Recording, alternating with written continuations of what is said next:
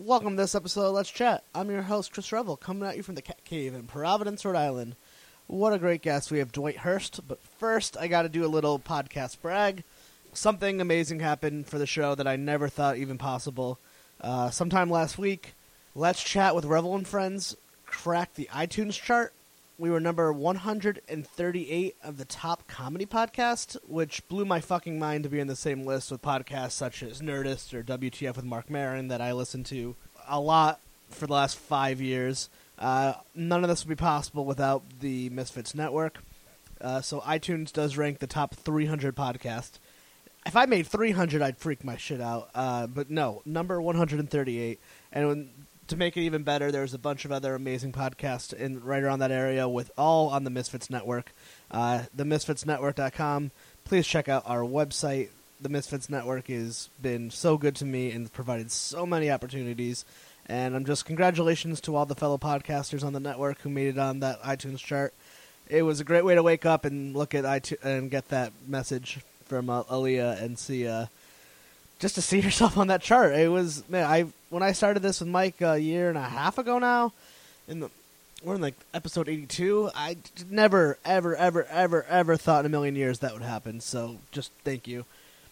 Uh, if you want to tell me how I'm talking too much, on you can find me on Twitter at Let's Chat Podcast, email Let's Chat Podcast at gmail.com, and Facebook.com slash Let's Us Chat.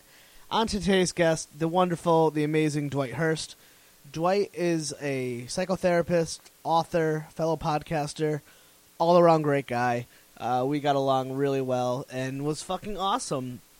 And I know I always say everyone who's been on here is really awesome, but I've had a lot of good luck. Like, if you don't know, I most recently almost never know these people beforehand. Uh, I followed Dwight on Twitter and then I listened to his podcast, so therefore I had an idea of who I was inviting on but we really got along well, and it's a little bit different from some of the other guests. Usually, the people I'm trying to go after are more in the entertainment world or friends, but I work in the mental health field, and I'll talk about that. I work for an outpatient program in Rhode Island.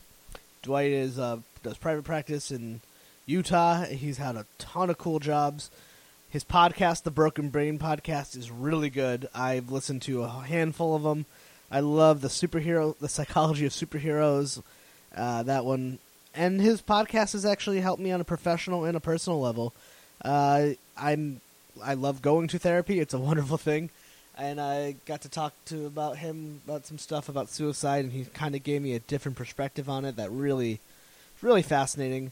Um, it's just nice meeting nice, cool, uh, smart people. Check out his podcast, his his writing, uh, everything he does, some of the groups and the trainings, his workshops everything he does on dwighthurst.com. Uh, follow them on Twitter at Broken Brain, and uh, you know, I, am really just happy. This is just such a fun podcast, and for once, it, uh, the podcast kind of crossed over into my career, and now has helped me become a better person and a better at my job. So, so uh, let's get to it. We got let's get to it. It's Dwight The hard, the hard, you never thought that hip hop would take it this far. Now I'm in the limelight cause I rhyme tight. Time to get paid, blow up like the world trade. Born sinner, the opposite of a winner. Remember when I used to eat sardines for dinner? Peace to Ron G, Brucey B, Kid Capri. Funk Master Flex, Love Bug Star Ski. The way with the mental health system, I'm sure I don't know if you might feel the same way, but like you either had to have like a lot of money or absolutely no money at all to get any help. Yeah, that that that's it. I mean, you still have like me. What I do now is I'm, I'm purely private practice psychotherapy, um, and and I see that where the, you do get that in the middle. It's basically like people will come see someone like me because that's what their insurance will pay for. Yep. But if you're like have intense needs, then you need to be either destitute and able to qualify for government services or just have tons of money or else you really like coming to see someone like me and cobbling together self-help materials. Yeah, and just trying to avoid going to hospitals that cost a lot of money. Exactly. And a lot yeah. of times you have to hit like rock bottom. So like, and one thing we do too, we actually have peer specialists. So we have like two guys who are they're with lived experience as well, so people can like volunteer to work with them as well. So like, Yeah. um, so it's kind of nice meeting people who've kind of work, and they're they're you know they're my peers as well, and like we're colleagues, Sure. and really like them too. They're really great guys. Oh, that's cool. We've got uh, we've had uh, a guy named uh, Craig Lewis on the show. That's essentially what he does. He does case management, but he's a peer specialist in Boston. He's written a book uh, called I'll, I'll plug it for him here. Better Days Recovery. He's actually ready to go on a tour of uh, Europe to promote it to some mental health people out there. Wow, I gotta check that out. Yeah, yeah, you can you can follow him like on Facebook or he's on a couple episodes of uh, The Broken Brain too. If you scroll through our old ones, it, it usually has his name. So Oh yeah, I definitely gonna do that. Uh, the, the one thing I uh, com- uh, I noticed about your podcast um, that made me think we'll get along great is that you reference cracked articles in The Simpsons. In the few episodes I listened to, I was like, all right, we're good. Yes. Yeah, yeah. I quote. I'll quote like David Wong, or I'll quote like uh, Homer Simpson. Uh, One of those is a real person, sort of. But uh, Homer no, Simpson, right? Yeah, Well, he feels real. yeah. No, I know. I, I learned David Wong's real name is Jason Pargin, but so I guess that's a pen name. But um, yeah, no, I, I I find that. I, I find a lot of relatable things all over the place. So yeah, and I'm a big fan of like comedy and uh, fiction of all kinds. And so yeah, it's, it's something that uh, I, I think w- would would match well. I was listening to some of your episodes too, and yeah, I like your, thanks. Your your sense of humor and your approach to things. Yeah, I like uh, he did a one uh, the superhero psychology one. I thought was uh, really interesting, and um, and, and just fun because it was just kind of like a bunch of like uh, dudes who love superheroes who happen to work in the field who can, can relate it to the field. But it was like even if you don't know anything about mental health, you just you know Batman, so like it's so Yeah, easy exactly. to get. Yeah.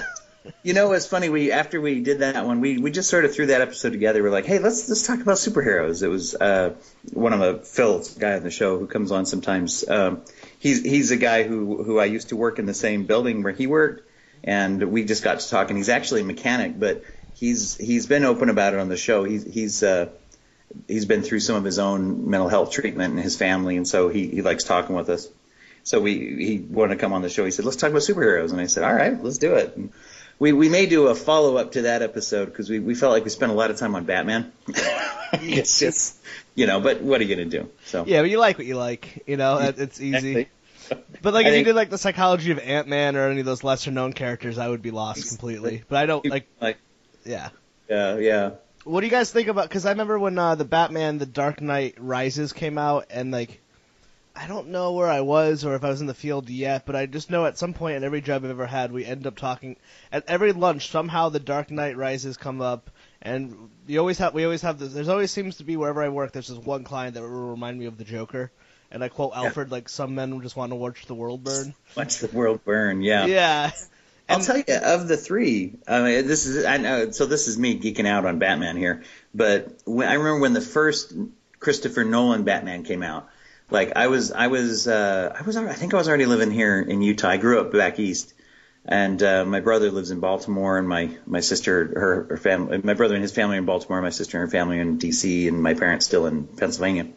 So anyway, I, I got on the phone. I called my brother and was like, "Hey, it looks like they got one right." And he's like, "Yep," because we were both big Batman fans, and we were never happy with any movies because we were just too snobby to like them. I guess that just didn't meet our needs, you know. And uh, when that se- the second one, I think, is by far the best of the three. Oh yeah. Oh yeah.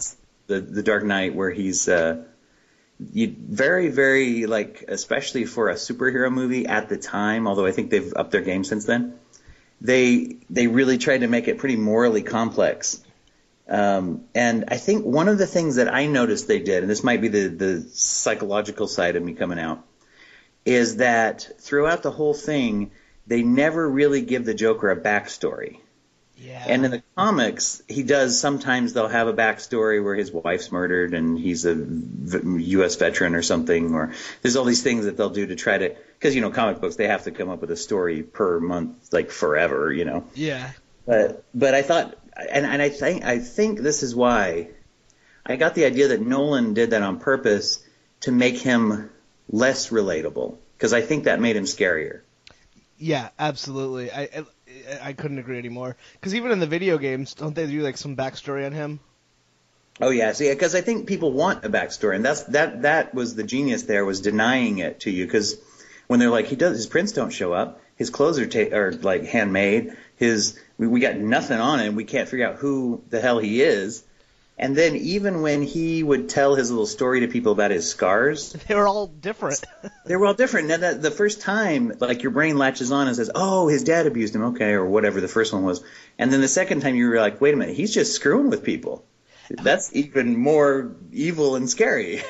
you know, in the first scene where he's at the mansion and like some guy steps up against him. Um, who is that's um, I can't remember his name, but he's like a senator from Vermont. I think he was like a diehard Batman fan. They gave him a cameo in the movie. really, I didn't know that. The- yeah, Patrick Leahy, I believe. I could be wrong, but I remember my dad telling me that. I was like, oh, that's really cool. I guess he's like just been like an avid Batman fan his entire life.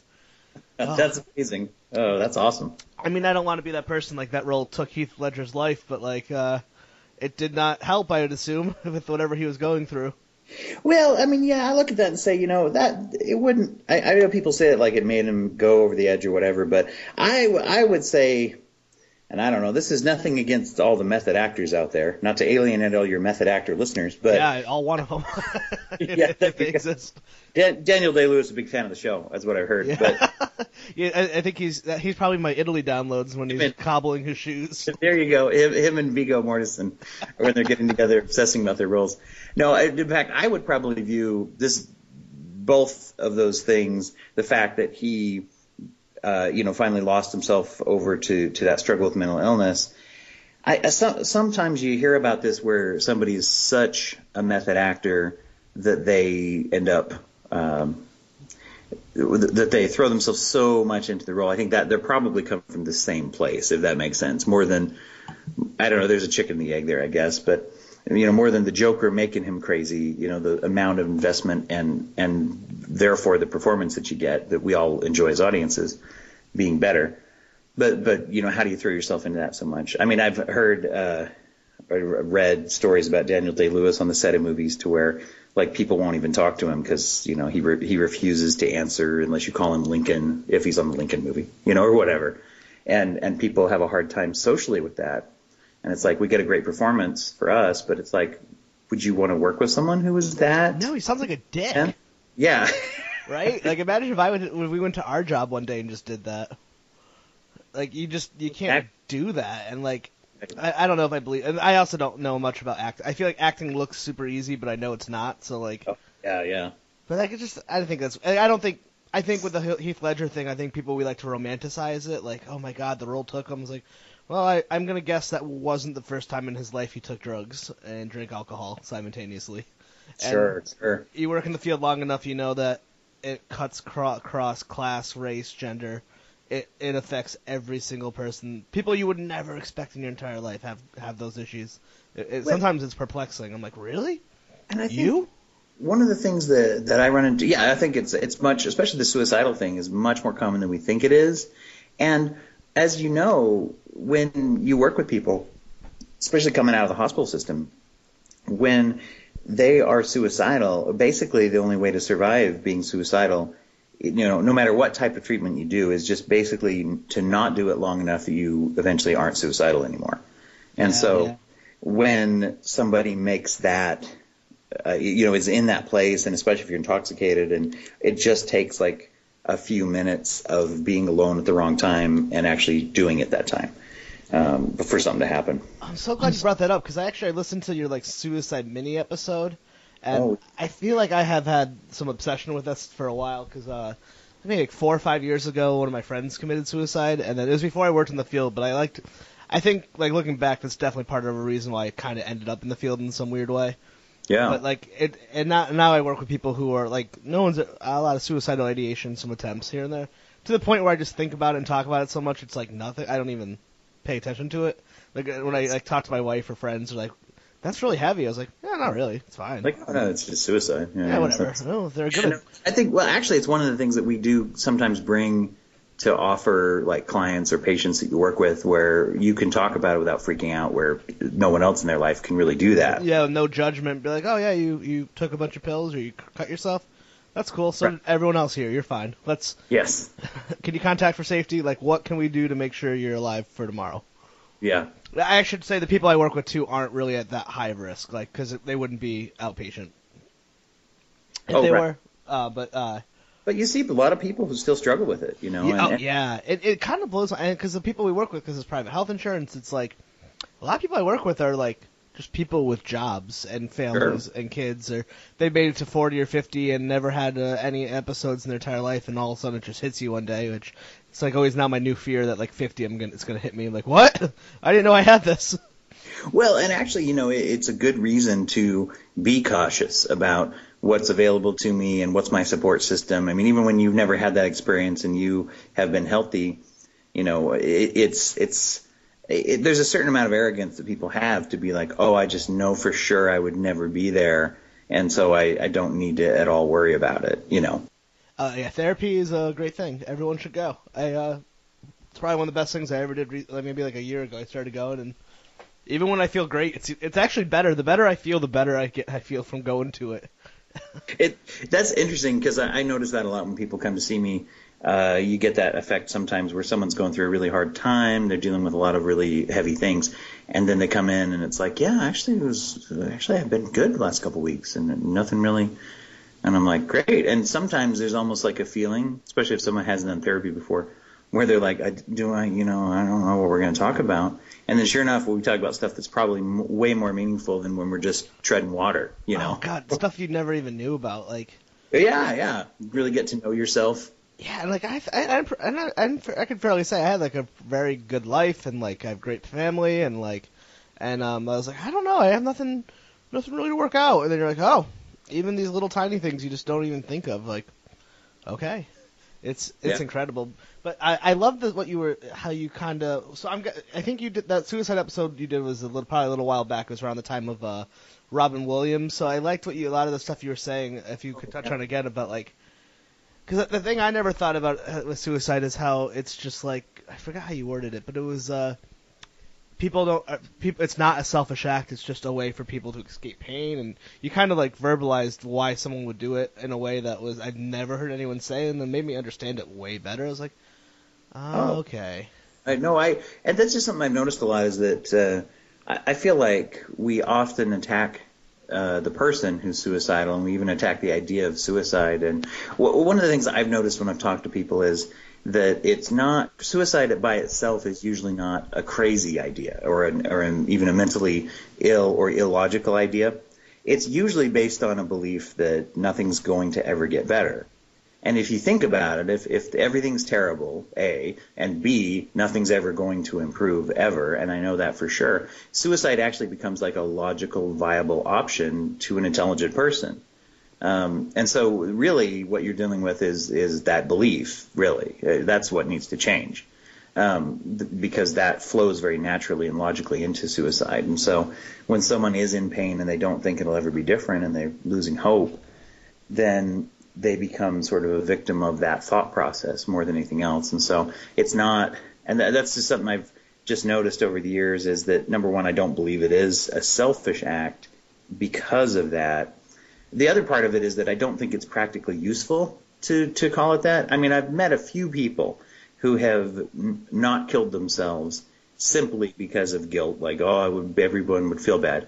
But by and large, practically speaking, most people who are suicidal, they are pretty sure that everyone's going to be okay without them. You know, when you're hope, when you're feeling hopeless and everything's going to be better, you you start to either feel like, hey, everybody's going to get over it and they'll be better off without me because I'm terrible, or you start believing like, well, why why is everybody so insistent that I need to continue to live with this pain just so that they don't feel icky?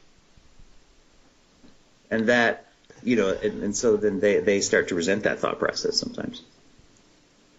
Yeah, that's interesting. Cause I, I don't think I've ever put myself in the shoes of someone who's gone through it that way, and it really kind of like it made me think a lot of my uh, my friend and, and some of the people I work with, and I was like, oh. And then I and it was just so sad because like, uh, talking about like victim blaming. I mean, like for example, Robin Williams because that's such a huge case. I, I neither of us knew him personally, but I did see like people were just so mean to his poor daughter who lost. In my Oh, head, my- I'm like, oh, that poor. She lost her dad. Like I, I don't even know how to process that. A to lose your parent has got to be a horrible, devastating experience, and then to lose them in that way, because like I, I mean, I've lost a, f- a family member and friend from suicide, and it's hard because you almost don't want to tell people what happened, especially after it happens, because you like. I remember like not. I remember gonna- like f- yeah, I remember like not my friend Ken died. Uh, he committed suicide, and I wouldn't say he committed suicide to anyone for like maybe like four months, just because I was like, I don't want you to think of him that way. I don't want you to remember him that way, and it was just totally projecting what I thought other people's negative views were. Yeah, it's it's a real interesting uh, reaction, and you know, and I remember the thought process I had going into that when I made that uh, little episode. Uh, I wasn't going. I actually had made a conscious choice, probably not to reference this, because I felt like everybody who had a blog or a podcast or anything to do with mental health was going like, Robin Williams, Robin Williams, and I, like I said, I didn't know him. And I thought, well, whatever. But I, I had just, I think I had maybe just come off of some Facebook thread that I'd read or something. And um, I remember, and I don't think I said this on the thing, but I, I posted something just on somewhere in social media where I just said, hey, you know, everyone who isn't an expert in suicide or hasn't been suicidal themselves, maybe they should just shut the hell up about it for a while because they don't know what they're talking about. And I had, and, and it was that, that's what kind of triggered it for me is when I saw how mean everyone was to his, to his daughter and saying like, what is the purpose of this anger? You know, no, and, like, and people that didn't know him, like, right? They took it as a slight against themselves, like, oh my god, you. I'm like, and I, I, the only thing I know from Robin Williams that I cared about recently was um, he did an episode of WTF with Marc Maron a couple years ago, and then I heard that episode, I was like, wow, he makes a lot more sense, or like, yeah, you know, I everyone's like, but he seems so happy, but like he was an actor, like you weren't seeing the real Robin. I mean, of course he was happy. You could be happy and commit suicide. That happens all the time. Sure. but it was just like I we don't know this person, so you know I felt bad, but it was I don't Well, know what it is. You know what? it- It's interesting to me was when you throw celebrity into the mix, everybody feels a little bit of ownership uh, of that person. Uh, whether ju- well, it's not justified, but everyone feels not just of their persona either, and that's when. Well, plus when you live in a world that is so accessible, you know, um, a lot of entertainers and comedians and people that we that we enjoy and respect. You know, a lot of them have like podcasts or go on each other's podcasts, and you get these these. That's what's great about the podcasting medium is get very personal and people open up and stuff, and you almost feel like you know people. And then when people discover that they don't, or they don't have that access, or that person does something they don't approve of, they kind of flip out, like like it's I, I don't know. I mean, you, you can't really justify that kind of controlling attitude about another person, but it's almost like it's their kid or their or their sibling or something, and it's like, no, no, I I have the right to have a voice because I've got a microphone or a screen that reaches A Facebook account. Right? Yeah, exactly. Yeah, that isn't that. How do you think this is like social media will like psychologically affect like teens or people who will grow up with this? Like, because all of those same pitfalls of high school or youth will still exist, but now it's just on display. I mean, I think there's gonna be positive, but there's also definitely gonna be a lot of negative. Well, you know, it's interesting because I'm I'm I tend to be an optimist about these kinds of things because most changes that become cultural and remain, uh, you know, they, there's usually some kind of balancing act where it, where it all balances out. You get some people that overuse it, but um, I had heard somebody say that basically technology and social media is like it's kind of like a magnifying glass that anything you do, you now do permanently, sort of, you know, and, and you can do on a wider scale and. Um, and I think I think the adjustment that's going to have to happen is that we all have to get used to that world, and we still have because you know even like I don't know I'm, I don't even know how old you are, but I think we're probably about the same sort of. Oh yeah, I'm 30. Yeah, okay. I, well, yeah, I got a few few years on you, but we're of the same we're of the same generation to where we Grew. I remember growing up before computers were in the home. exactly growing up and being like, uh, yeah, I remember we had at some point in my teens we could get online and look up and see if the library had a book, but it took longer than just calling the library. Yeah, AOL. Yeah, exactly. AOL dial up, and then uh, and then if someone called your house, it would kick you off. Right, right. Yeah, you- it's kind of funny to think back about how much has changed. that yeah, that whole noise it would Yeah. make dialed up and and so you know so so there, there's those of us that are like active adults right now. You know, we still look at it. For example, I, I talk to parents when I have teenage clients. You know, I'll talk to parents that say, "Yeah, we've told them we don't want them on Facebook till they're 18, uh, and we've told them that you know if you meet someone online, that's not a real friend if you never met them in real life." And I'm like, okay, well, how many people in their 30s are honoring those like number one, your kid's probably already on Facebook. If you don't think they are, that doesn't mean they aren't. Oh my God, yeah, you can't. and and the other thing is, you know, I, well, that that's not true for me. I have people I've met online. I mean, you and I met online for crying out I loud. I met my wife online. Yeah, exactly. Yeah. So there are people that I, you know, communicate with on Facebook that I met them on Facebook. I've never, you know, Oh yeah. uh, and so, you know, that doesn't mean that I'm just meeting anyone willy nilly. And so it's like trying to accommodate that our kids are going to have some different experiences. And, yeah, I mean, take, for example, uh, the, the fact that we're, we're arming all of, all of the youth of today with like mobile, uh, photograph and movie studios. They can take any, anywhere with them all the time. And then we get shocked when they misuse them with their curiosity sometimes. And they send each other nudie pics or they do things it's like we we have to balance out the freak out mode and say, you know, that's a big deal and they need to learn safety. But on the other hand, it's not as big a deal as it was when you and I were little. That's true. That would have been much more difficult. and I, I I feel like every generation just gets old and becomes begrudge uh, like curmudgeony against the generation, the newest one. And I, I like I'm sold that I'm like I'm never gonna be that person. I don't want to be like, well, in my day things were better. And like you know, Okay. I, there is some study of like millennials and like the young and and I don't. Which I think I'm a part of, which I just found that out recently. I, for some Oh. reason, didn't realize I didn't know I was millennial. but um, like they're more socially aware, they're more politically involved, they're more open to like uh, like the same. Uh, well, now we just call it marriage, but same-sex marriage, Right. like that would have not have passed if it wasn't for like the youth vote and the the acceptance. So I was like, well, you know, we shit on young kids, but a lot of these, there's a lot of good. Like uh, I don't use Tumblr anymore, but I had a time where I used Tumblr, and it was just teenagers who were just so politically active. Especially when I when uh, Ferg- I was on it when Ferguson was happening, it was just like these communities surrounding and going out of their way to do good things and uh, arming yourself with video cameras against uh, police brutality, which um, I mean I know it doesn't happen all the time everywhere, but it does happen, and know your oh, rights. yeah, and well, and you think about it, we're seeing some social movements now that just wouldn't happen without that technology, and even in countries that are are uh, trying to be more tyrannical to their uh, people, that's sometimes that's the only accurate news reporting is people sending their cell phone footage, footage and uploading it to YouTube or Oh, something. like in uh, Russia, that was the whole thing. They're like, UK, Russia, we're not invading Ukraine, and then soldiers are taking videos of tanks crossing Yeah. in. Like, are you fucking kidding me? you know, there's a there's a effect called the Flynn effect that uh, there's been some studies. It was from a researcher who I, I believe his name was Flynn, if I remember correctly. But I think that's why it's called that. Uh, the Flynn effect is studying this this dynamic, this uh, occurrence, I guess, is what I'm trying to say.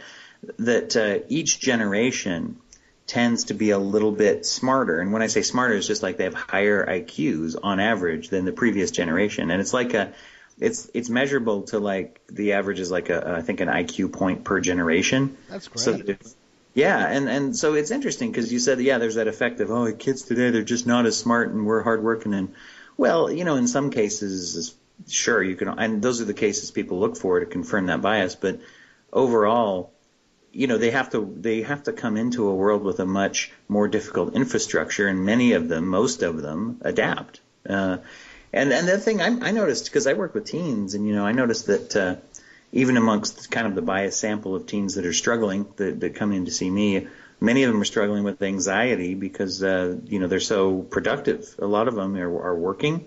There's like I think I was I think it's from age 16 to early 20s. I saw some study that said something like 80 85 percent of them have jobs, uh, and that's you know you hear oh they're all lazy and they're all and that's that is not my experience at all when I yeah, work. Uh, yeah, no, that's I had a job too, and then I look back, I'm like, how the fuck did I go to high school and have a job at the same time? yeah, exactly. What was wrong with me? I mean, I, I like, I actually liked the job. I, I worked at a grocery store. I really liked it, but like, yeah, that. Oh that's sure. Not, that's not lazy at all, right? That's like, that's hard work.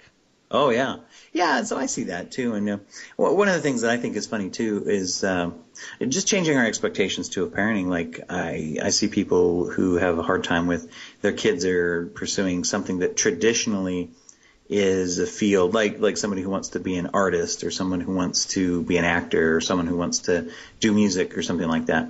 And one of the things I, I often encourage parents is, you know, we live in a, a time in a world where technology is such that they could actually really work on that uh, and you know, they can start a YouTube show, they can do this, they can do that. If you can help them understand how to also support themselves, uh, that's important. But instead of just poo-pooing, I mean, I, I have people who come and say, well, my kid tells me they want to play video games, you know, and the, and, and gain a following and do this and do that. And it's like, well, did you know that's not altogether insane all by itself? That's not like a, oh, they're just, you know, really, really out, out of touch with reality.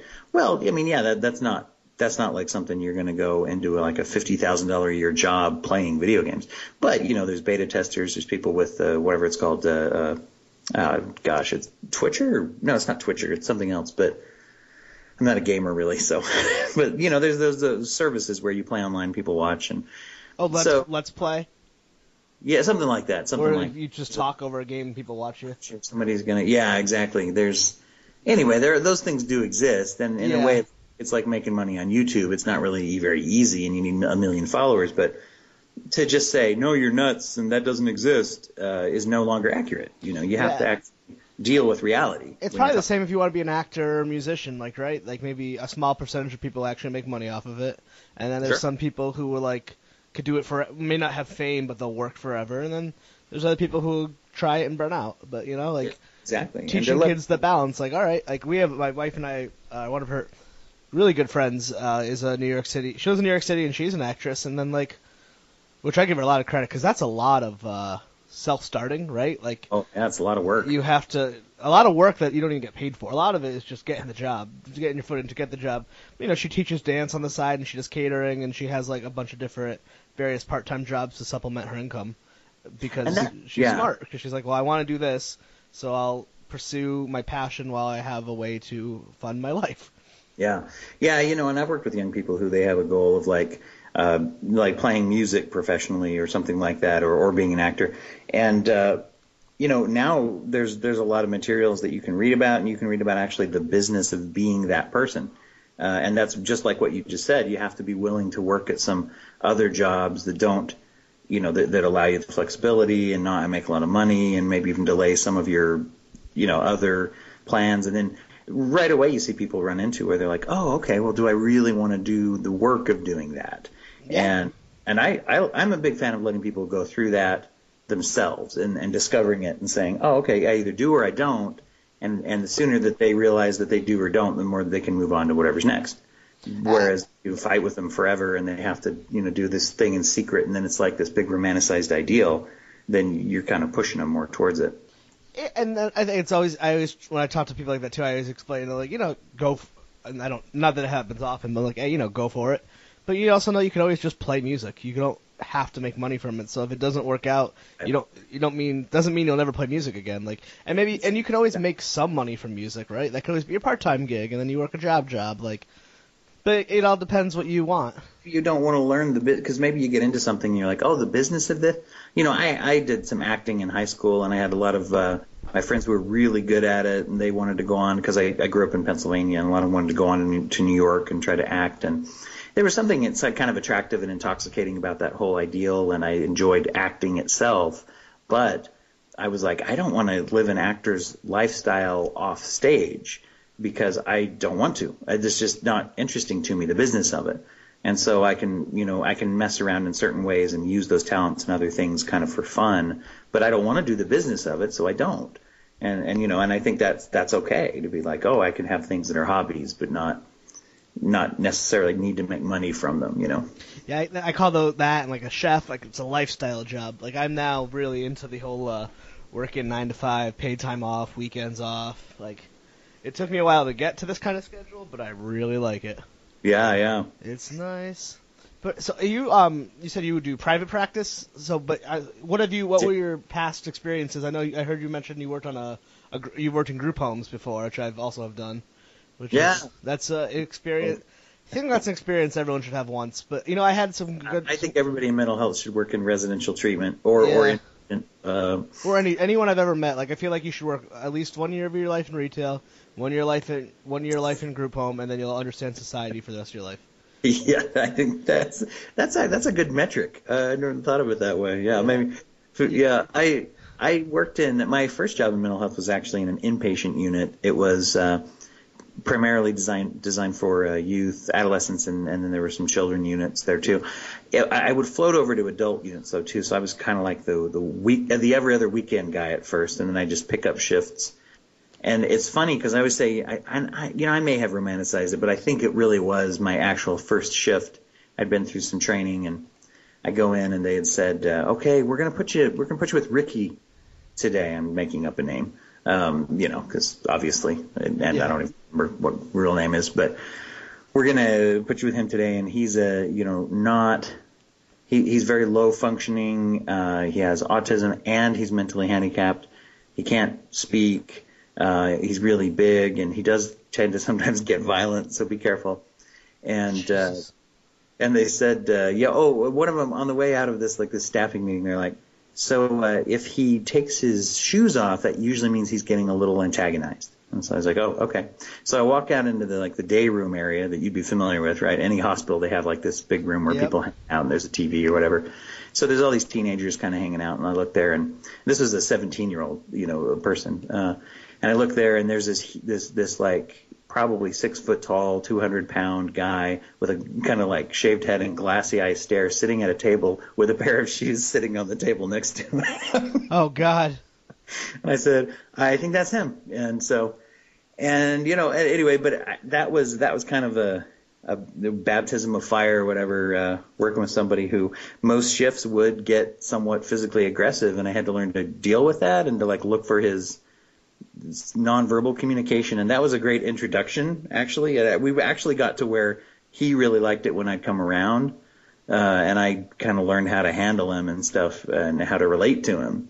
And so that that was actually a great introduction because from there I went to work with uh, very aggressive youth in residential treatment, and so learning some of those things about when you when you had to work with someone who you couldn't communicate with traditionally, you know, it, it made you think about how to talk to people. So it was it was interesting experience starting out with that. God, yeah, makes, I'm having like flashbacks. It's it's yeah. yeah, no, it's a difficult thing, especially when you're working with people who uh, are, you know, primarily they're there because they're they're mentally ill and they're not fully responsible. You can't respond to them the same as somebody on the street who just takes a swing at you or something like yeah. that. Yeah. Not that not that that's a desirable uh, experience either, but no, yeah, I'm glad I don't have any. I don't work anywhere now where like there's a fear of violence. Like that's I know that's me. I, have had that yeah. before. Yeah, I worked with adults with developmental disabilities for about a year. I learned a lot, but I just it wasn't for me. It's hard. Like I give people who do those jobs, I give a lot of credit to. It's really hard. Yeah, it's just so hard. It's, it's just a weird thing, and, and it's like you know, you literally have to clean. I it only happened once it happened enough where like there was a couple times where like you you literally had to I had to literally clean up human shit, and it's like. Oh yes, yeah, this definitely. is uh this is humbling, but uh, I actually, but I, the thing was, I actually really liked the individuals that I worked with. It wasn't them that I didn't like. It was just I, I did overnight, so just it wasn't a desirable hours or anything. But right, they were really great too. people. Yeah. yeah. you know, I've done that. It, it's interesting. I, I decided to go back and get my uh, my master's degree so I could get my license when I was I was managing a, a residential unit that was in part of like it was like a campus system for for adolescents. And you had we had all these different group homes and I was just the kind of a mid-level manager of one of those homes over a bunch of the the other residential staff you know basically. Um, gone as far as I could go without without further education and it was it was interesting one day I got called over into the therapist's office and we had and bless her heart nothing against her but we had a therapist who was just right out of school and she had been, you know, gotten this job and just thrown right in. She'd never worked in mental health before and was trying to do therapy with these really, really high needs.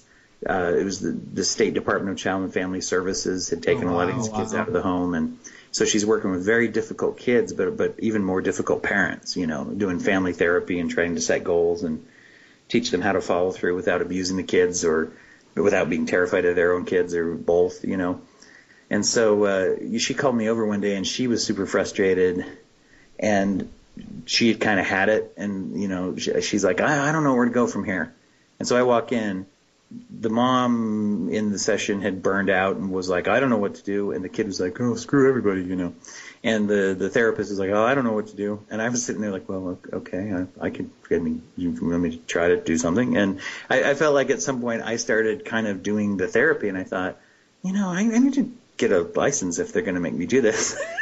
and, and and it kind of spurred me onward to to do a little education. It kind of got me out of those situations too, to where I've I've been able to work more. I, I like working in outpatient, and I don't know if you've had this thought, but I, what I notice is that everybody has to go through outpatient one way or the other, either Yeah, as yeah. a way of avoiding more serious intense treatment, or because they've already done their intense treatment. I'm sorry. What was that? My wife's making something in the background, so I couldn't hear you. Yeah, good. I, it, I'm just saying that everybody eventually has to go through outpatient, right? Whether they do it instead of intense treatment or inpatient treatment, or whether they do it after they come out of inpatient or residential.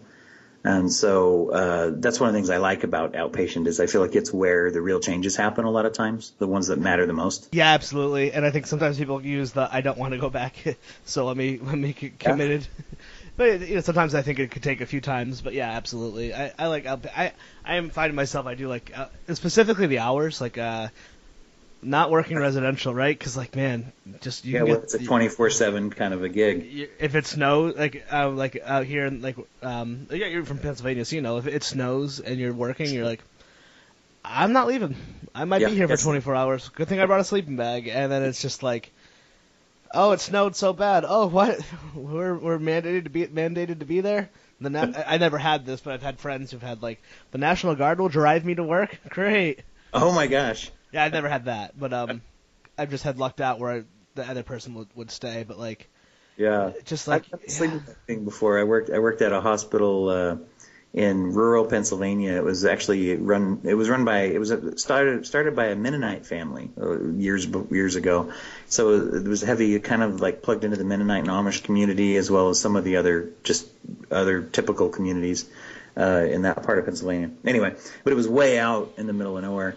And I remember it's we got kind of snowed in, and um, I ended up sleeping in, in the staff break room on a couch, you know, because the roads were just they hadn't been plowed, and I got off work at like midnight, and it was treacherous conditions.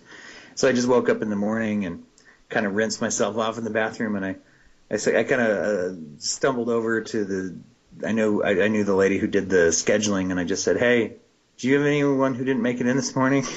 Stick me somewhere. I want to make another eight hours." yeah That's part of being like it, like get that overtime.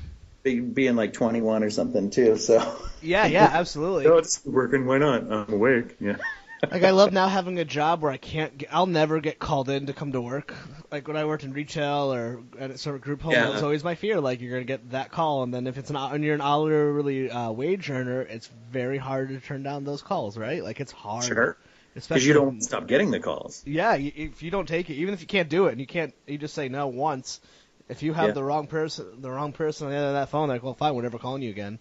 Right. And yes. Sometimes you count on that money, so it's like, yeah, of course I can cancel my family and friend plans and go work.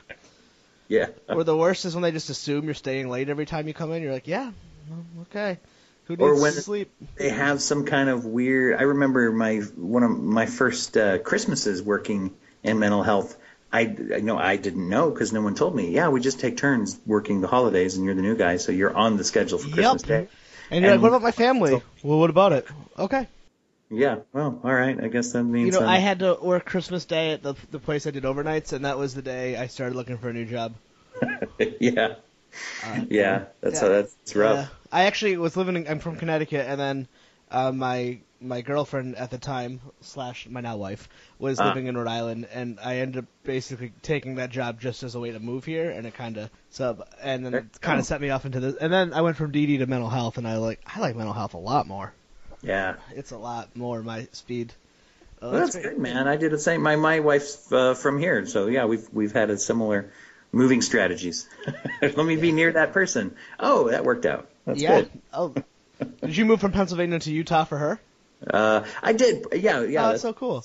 that's mainly why we had met through some other things, and then uh, kind of communicated, and I wanted to see where that that friendship was was going to Yeah. be headed. So Do you like living out in Utah? I just um I've only driven through it once, and I've had like friends from there. And when you grow up in the Northeast, you, they you, they raise you with this horrible view of the rest of the country, and then you go to those places and you find out everywhere has really cool places and normal Yeah. people. Yeah, you know, it, one of, it was hard for me to get used to in a way because of just that same thinking you're talking about, and it's funny as I've gone to college, I've taken some of my college classes out here. You get some college professors from the East too that are like, "Oh, good, finally someone from the East," and I'm an Easterner, I'm not a Utaher, and you know, it's like, but dude, you've lived here for 35 years, you know.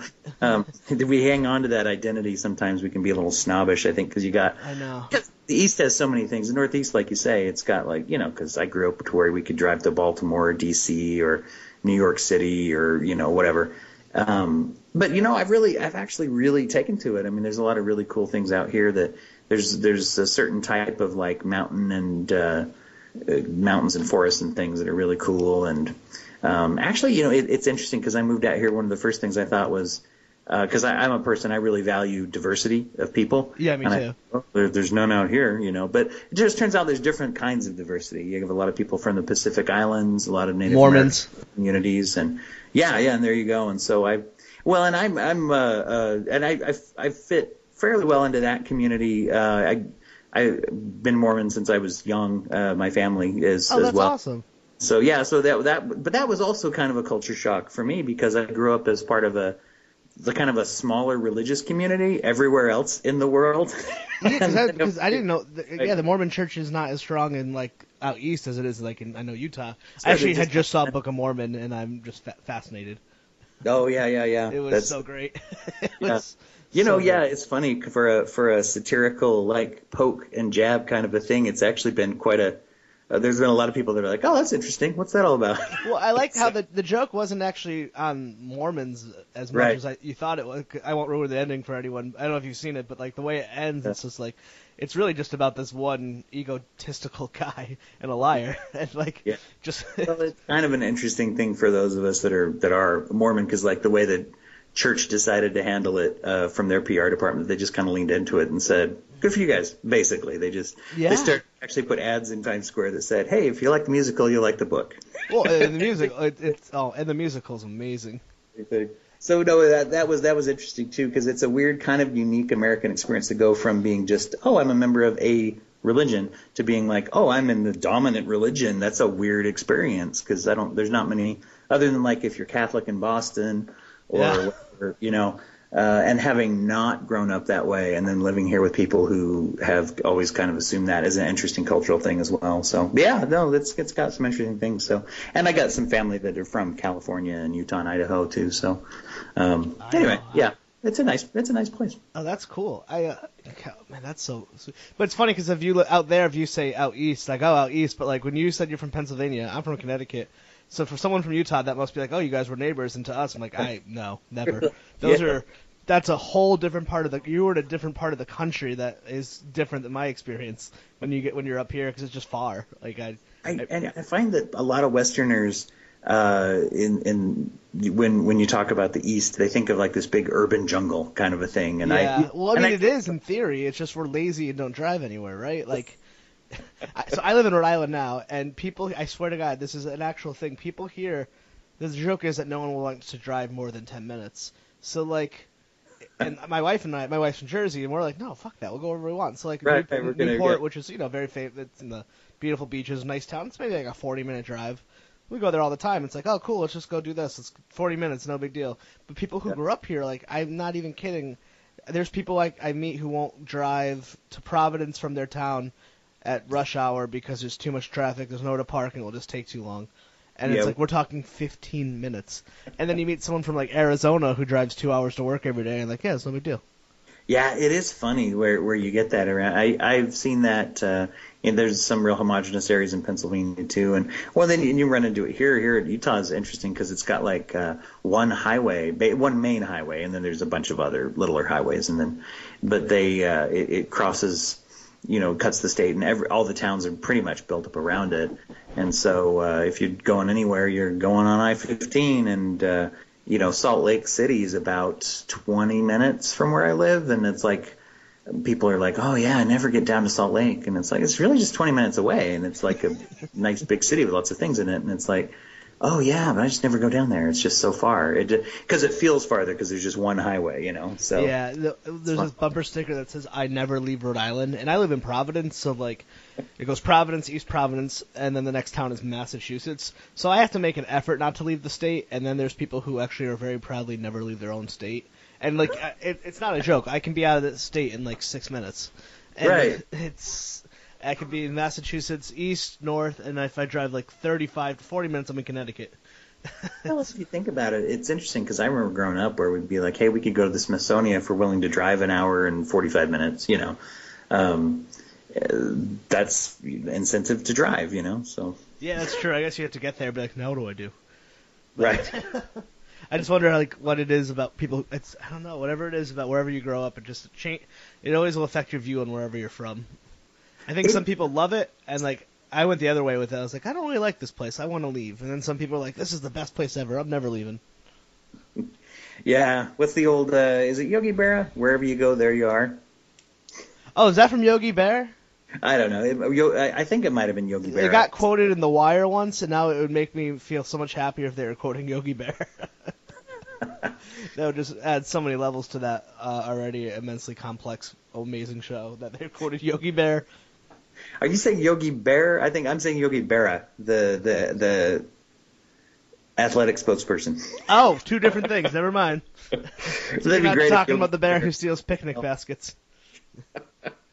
No, I'm with you. I'm with you. I know. I, I like to pretend it's him instead. Let's yeah. We should go with that that. job would be kind of strange. See if we can. Now that it's hey, it's out there into the podcast sphere. Now it's now it's canon.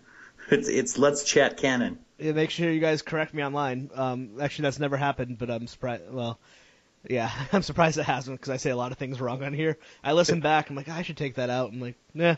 No, you got to try to provoke a response. That's what I I'm always like. If One I can day. get the listenership to respond to me in any way, that's probably good. That's the best. Well, thank Yeah. you for coming on. Where could uh, people find you online and your uh, So, wonderful uh, podcast? Yeah, yeah. The the podcast is The Broken Brain, and it's available on iTunes, Stitcher, or Podbay, or really any of those those podcasting kind of apps. Um, it, you can actually also listen to it online if you go to my website. My website is just my name, uh, dwighthurst.com, and that you can go to there. There's if you go to dwighthurst.com slash podcast, it'll have the most recent episode. We also have a podcast archives of all the episodes uh, that you can listen to there, and uh, we're doing doing some experimenting with some online services as well, starting some. Uh, actually, they're like group. They're they're uh, dialectical behavioral therapy workshops that I'm going to start launching on YouTube, uh, and then there's some additional services and things that people want to uh, donate to that or, or become involved with with that movement. Uh, there's some some writing that uh, is up there as well. People can find. I've been doing some some small little e-booklets about facing your fears and other things like that, and all that's on the website. Um, and then yeah, so basically, just the website's a good place to go to find out what's going on. Uh, well, thank you so much, man. It was so nice to chat with you, and I'll let you know before it goes up. Hey, thanks, Chris. And come back anytime. Seriously, this is tons All of fun. Yeah, yeah. Let me know anytime. All right, have All a right. good one. And you too.